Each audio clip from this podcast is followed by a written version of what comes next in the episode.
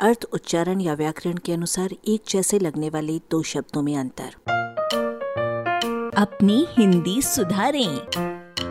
कुत्ता काटना और कुत्ते का काटना। समाचार पत्र में एक समाचार का शीर्षक देखा, कुत्ता काटने से तबला वादक घायल। पढ़कर दिमाग में हलचल मच गई कि तबला वादक ने कुत्ता कैसे काट डाला। कुत्ता काटना का मतलब है कुत्ते को काटना। वैसे ही जैसे पत्ता चाटना का मतलब है पत्ते को चाटना, गड्ढा पाटना का मतलब है गड्ढे को पाटना। कुत्ते को काटना के दो अर्थ निकलेंगे। एक, कुत्ते के टुकड़े टुकड़े कर देना और दूसरा, तबला वादक के द्वारा कुत्ते को काट खाना। बहरहाल, समाचार के उस शीर्षक का दोनों अर्थों से कोई संबंध नहीं हो सकता। शीर्षक को बदलकर कुत्ते के काटने से तबला वादक घायल होना चाहिए।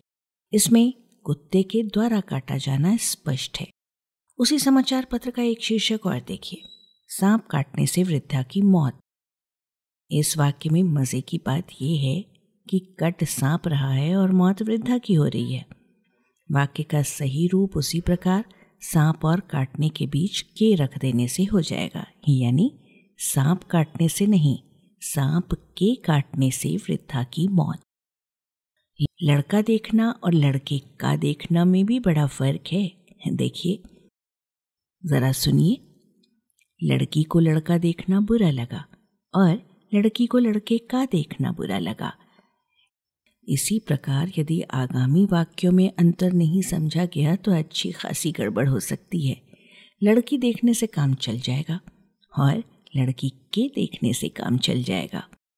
पहले वाक्य के अनुसार लड़की को देखा जाएगा, जबकि दूसरे के अनुसार लड़की के द्वारा देखा जाएगा। आलेख, भाषाविद डॉक्टर रमेश चंद्र मेहरोत्रा, वाचक स्वर संज्ञा टंडन। अरबा की प्रस्तुति।